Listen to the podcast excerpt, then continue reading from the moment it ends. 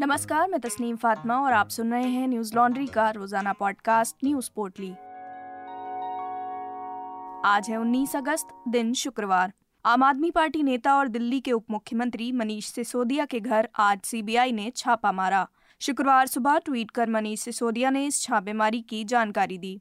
उन्होंने अपने ट्वीट के माध्यम से केंद्र सरकार पर भी हमला बोला है। उन्होंने आरोप लगाया कि केंद्र उन्हें राज्य में शिक्षा और स्वास्थ्य के क्षेत्र में काम करने में बाधा डाल रहा है।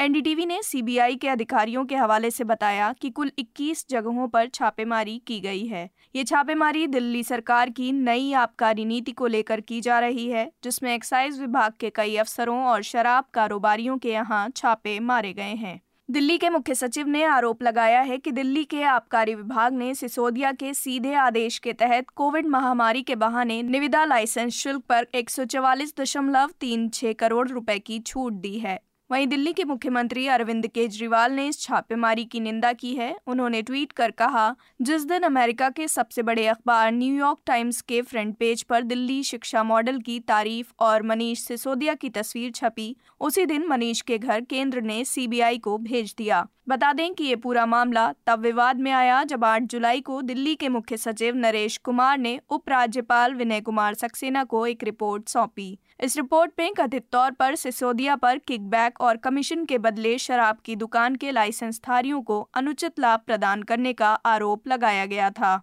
रिपोर्ट के बाद उपराज्यपाल सक्सेना ने सीबीआई से जाँच की सिफारिश की थी, जिसने मनीष सिसोदिया को सीधे कटघरे में खड़ा कर दिया। बता दें कि उप मुख्यमंत्री मनीष दिल्ली सरकार के उत्पाद शुल्क विभाग के प्रभारी भी हैं। 30 जुलाई को सिसोदिया ने घोषणा की कि 1 अगस्त से नई शराब नीति को खत्म कर दिया जाएगा और केवल सरकारी स्वामित्व वाले शराब विक्रेताओं को ही राष्ट्रीय राजधानी में शराब बेचने की अनुमति होगी। उपराज्यपाल की सिफारिश का पालन करते हुए सीबीआई ने सिसोदिया की नीति को वापस लेने की घोषणा से पहले ही शराब नीति में कथित अनियमितताओं के लिए दिल्ली सरकार के आबकारी विभाग की जाँच शुरू कर दी थी। दिल्ली पुलिस की आर्थिक अपराध शाखा समेत ये दोनों एजेंसियाँ फ़िलहाल मामले से जुड़े विभिन्न पहलुओं की जाँच कर रही हैं। सामाजिक महिला एवं मानवाधिकार सक्रियतावादियों समेत 6000 से अधिक नागरिकों ने सुप्रीम कोर्ट से बिल्किस बानो मामले में दोषी 11 पुरुषों के लिए सजा की छूट को रद्द करने का आग्रह किया है। मीडिया रिपोर्ट्स के मुताबिक संयुक्त रूप से दिए गए एक बयान में उन्होंने कहा सामूहिक बलात्कार और सामूहिक हत्या के दोषी 11 लोगों के लिए सजा में छूट का हर उस बलात्कार पीड़िता पर हतोत्साहित करने वाला प्रभाव पड़ेगा, जिसे सिस्टम पर भरोसा, न्याय की मांग और विश्वास रखने के लिए कहा जाता है।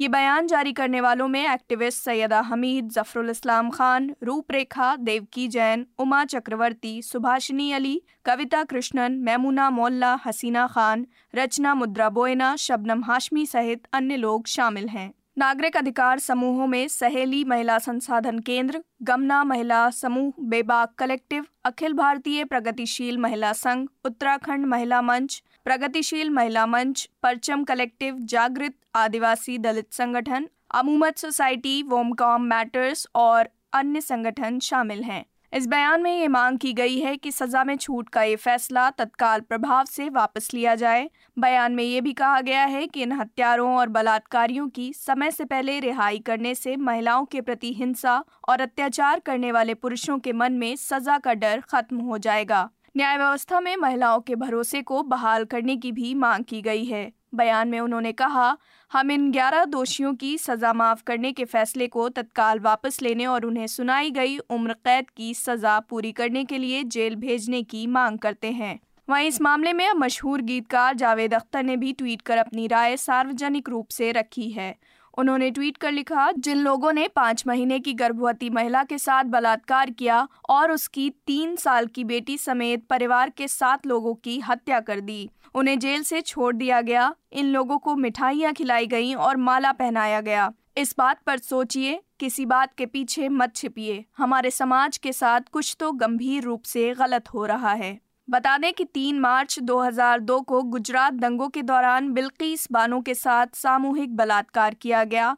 साथ ही उनके परिवार के 14 लोगों की हत्या कर दी गई।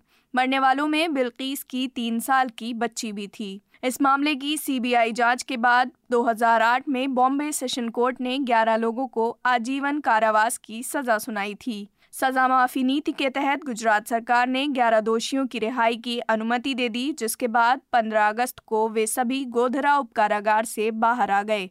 उत्तराखंड के हरिद्वार ज़िले में तेलीवाला नाम का एक गाँव है। तेलीवाला, औरंगाबाद और इसके आसपास के गाँवों में सैकड़ों बीघा ज़मीन पतंजलि के पास है। एक विश्व प्रसिद्ध योग गुरु, खासकर जो एक समय में भ्रष्टाचार के खिलाफ अभियान चला चुका है, उसके द्वारा जमीनें खरीदने के लिए ऐसा कुछ भी किया जा सकता है? ये विश्वास से परे लगता है। कहीं ग्राम सभा की ज़मीन पर कब्जा तो कहीं बरसाती नदी को भरकर कब्जा। कहीं दलितों की ज़मीन खरीदने के लिए दलितों को ही मोहरा बनाया गया। दलितों की ज़मीन पतंजलि ने कैसे अपने नाम की, जानने के लिए पढ़िए हमारे सहयोगी बसंत कुमार द्वारा की गई ये रिपोर्ट, जिसका शीर्षक है, साम दाम दंड भेद से पतंजलि ने खरीदी दलितों की सैकड़ों एकड़ ज़मीन।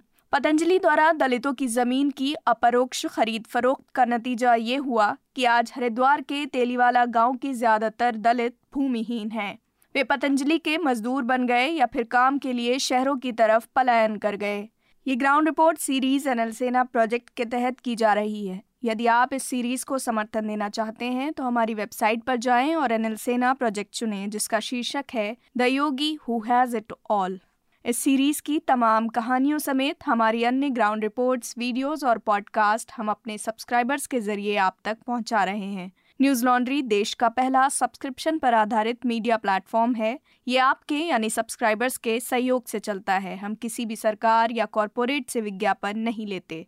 हम ये तमाम खबरें, पॉडकास्ट और वीडियोस आप तक पहुँचा सकें। इसके लिए आपके समर्थन की ज़रूरत है।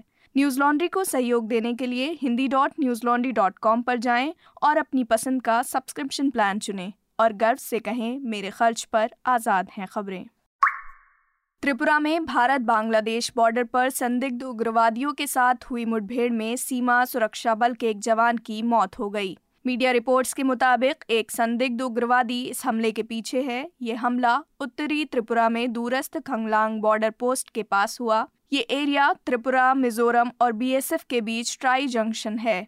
बीएसएफ का दल उत्तरी त्रिपुरा के कंचनपुर अनुमंडल सीमा दो चौकी इलाके में एक अभियान पर तैनात था, तभी बांग्लादेश की ओर से गोलीबारी शुरू हो गई। इस हमले में एक जवान शहीद हो गया, जबकि दो अन्य घायल हो गए। एनडीटीवी ने पुलिस अधीक्षक किरण कुमार के हवाले से बताया, भारी हथियारों से लैस उग्रवादियों के एक समूह ने बांग्लादेश के रंगमती पर्वतीय ज़िले के जुपुई इलाके से बीएसएफ जवानों पर गोलियाँ चलाईं। जवानों ने जवाबी कार्रवाई की, जिससे दोनों पक्षों के बीच मुठभेड़ शुरू हो गई। उन्होंने कहा, मुठभेड़ के दौरान बीएसएफ के एक जवान को चार गोलियाँ लगी। घटनास्थल पर पहुँचे कुमार ने बताया कि बीएसएफ की तरफ़ से समन्वित जवाबी कार्रवाई के कारण उग्रवादी ज़्यादा नुकसान नहीं कर सके। उन्होंने कहा, घटना के बाद भारत बांग्लादेश सीमा पर सुरक्षा बढ़ा दी गई है। क्षेत्र में अभियान भी तेज कर दिया गया है। हम आवश्यक कार्रवाई के लिए बॉर्डर गार्ड बांग्लादेश से भी इस मुद्दे पर बात करेंगे। बता दें कि इसी तरह का हमला पिछले साल हुआ था, जब त्रिपुरा में भारत बांग्लादेश अंतर्राष्ट्रीय सीमा पर एनएलएफटी आतंकवादियों द्वारा उनके गश्ती दल पर घात लगाकर किए गए हमले में सीमा सुरक्षा बल के दो जवान शहीद हो गए थे। केंद्र सरकार ने पंजाब एवं हरियाणा हाई कोर्ट के न्यायाधीशों के रूप में नियुक्ति के लिए सुप्रीम कोर्ट कॉलेजियम द्वारा रिकमेंडेड दो वकीलों के नाम हटा दिए हैं। सुप्रीम कोर्ट कॉलेजियम ने पंजाब एवं हरियाणा हाई कोर्ट के न्यायाधीशों के तौर पर पदोन्नति के लिए जुलाई में तेरह वकीलों के नामों की सिफारिश की थी। सिफारिश के आधार पर सरकार ने 14 अगस्त को तीन में से 11 वकीलों की न्यायाधीशों के तौर पर नियुक्ति की अधिसूचना जारी की थी। लेकिन दो वकीलों, एच एस बराड़ और कुलदीप तिवारी के नाम रोकने का फैसला किया गया है। पीटीआई ने अदालत में नियुक्ति की प्रक्रिया के जानकार सूत्रों के हवाले से बताया कि एक वकील के खिलाफ कुछ पुराने आरोपों और दूसरे वकील के पास अनुभव की कमी एवं कम आयु का ज़िक्र करते हुए सरकार ने ये नाम रोके हैं। सही समय आने पर सरकार दोनों नामों पर विचार विमर्श करके कोई रुख अपना सकती है। बता दें कि सरकार को सुप्रीम कोर्ट की सिफारिशों पर पुनर्विचार करने का अधिकार है। जन्माष्टमी के अवसर पर बांग्लादेश की प्रधानमंत्री शेख हसीना ने कहा कि देश में हिंदू समुदाय के पास भी उतने ही अधिकार हैं जितने अधिकार खुद उनके पास हैं। उन्होंने कहा कि दुर्गा पूजा उत्सव के दौरान ढाका में लगने वाले मंडपों की संख्या, पश्चिम बंगाल में लगने वाले मंडपों की तुलना में कहीं अधिक होती है। हिंदू समुदाय के नेताओं से संबोधन में उन्होंने अन्य धर्मों में विश्वास रखने वाले लोगों से अनुरोध किया कि वे अपने आप को अल्पसंख्यक न माने। उन्होंने कहा कि बांग्लादेश सभी धर्मों से ऊपर है और सबके पास समान अधिकार हैं। बांग्लादेश के अखबार ढाका ट्रिब्यून की खबर के अनुसार, हसीना ने कहा, हम चाहते हैं कि सभी धर्मों के लोग समान अधिकारों के साथ रहें। आप इस देश के लोग हैं, आपको यहाँ समान अधिकार प्राप्त हैं। आपके पास भी वही अधिकार हैं जो मेरे पास हैं। वे ढाका के ढाकेश्वरी मंदिर और चट्टोग्राम में जयम सेन सभागार में हुए कार्यक्रम में डिजिटल माध्यम से शामिल हुई। उन्होंने कहा, हम भी आपको इसी तरह देखना चाहते हैं। कृपया स्वयं को दूसरों से कम ना समझें। आप इस देश में पैदा हुए हैं, आप इस देश के नागरिक हैं।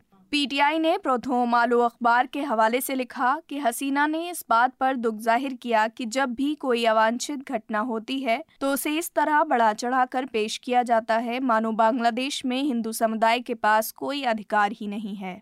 बता दें कि साल 2022 की जनगणना के अनुसार बांग्लादेश में हिंदू समुदाय दूसरा सबसे बड़ा धार्मिक समुदाय है। 16 करोड़ से अधिक आबादी वाले बांग्लादेश में हिंदू आबादी लगभग सात दशमलव नौ पाँच प्रतिशत है। दक्षिण कोरिया के राष्ट्रपति युन सुकयोल के एक प्रस्ताव पर उत्तर कोरिया के नेता किम जोंग उन की बहन किम यो जोंग ने उन्हें मुँह बंद रखने को कहा है। दरअसल, दक्षिण कोरिया के राष्ट्रपति ने उत्तर कोरिया को आर्थिक सहायता देने का प्रस्ताव दिया था। हालाँकि उन्होंने शर्त रखी थी कि यदि उत्तर कोरिया परमाणु निरस्त्रीकरण के लिए राज़ी हो जाता है तो बदले में उसे आर्थिक सहायता दी जाएगी। राष्ट्रपति सुखियोल ने ये प्रस्ताव दूसरी बार रखा है। इससे पहले उन्होंने दक्षिण कोरिया का राष्ट्रपति पद संभालते समय भी ये प्रस्ताव रखा था। बुधवार को एक प्रेस कॉन्फ्रेंस के दौरान उन्होंने अपने इस प्रस्ताव को दोहराया। न्यूज़ एजेंसी रॉयटर्स के मुताबिक ये पहली बार है जब उत्तर कोरिया के किसी वरिष्ठ नेता ने दक्षिण कोरिया के इस प्रस्ताव पर सीधे टिप्पणी की है। किम योजोंग ने उत्तरी कोरिया की एक स्थानीय न्यूज़ एजेंसी के की ओर से जारी बयान में कहा बकवास करने के बजाय यदि वे अपना मुँह बंद रखेंगे तो ये उनकी छवि के लिए बेहतर होगा, क्योंकि उनके पास कहने के लिए कुछ बेहतर नहीं है। किम योजोंग ने दक्षिण कोरियाई राष्ट्रपति को सीधा और बचकाना बताते हुए कहा कि उन्हें लगता है कि वे आर्थिक सहयोग का लालच देकर उत्तर कोरिया के सम्मान और परमाणु हथियारों का सौदा कर सकते हैं। उन्होंने कहा कि कोई छोटी मोटी चीज़ के लिए अपनी किस्मत का सौदा नहीं कर लेता। उत्तर कोरिया के साथ संबंधों को संभालने वाले दक्षिण कोरिया के एकीकरण मंत्री ने किम की टिप्पणियों को बहुत ही अपमानजनक और अशोभनीय बताया है। आज की पोटली में बस इतना ही। कल लौटेंगे खबरों की नई पोटली के साथ। नमस्कार। न्यूज़ लॉन्ड्री के सभी पॉडकास्ट ट्विटर आई और दूसरे पॉडकास्ट प्लेटफॉर्म पे उपलब्ध हैं। खबरों को विज्ञापन के दबाव से आज़ाद रखें। न्यूज़ लॉन्ड्री को सब्सक्राइब करें।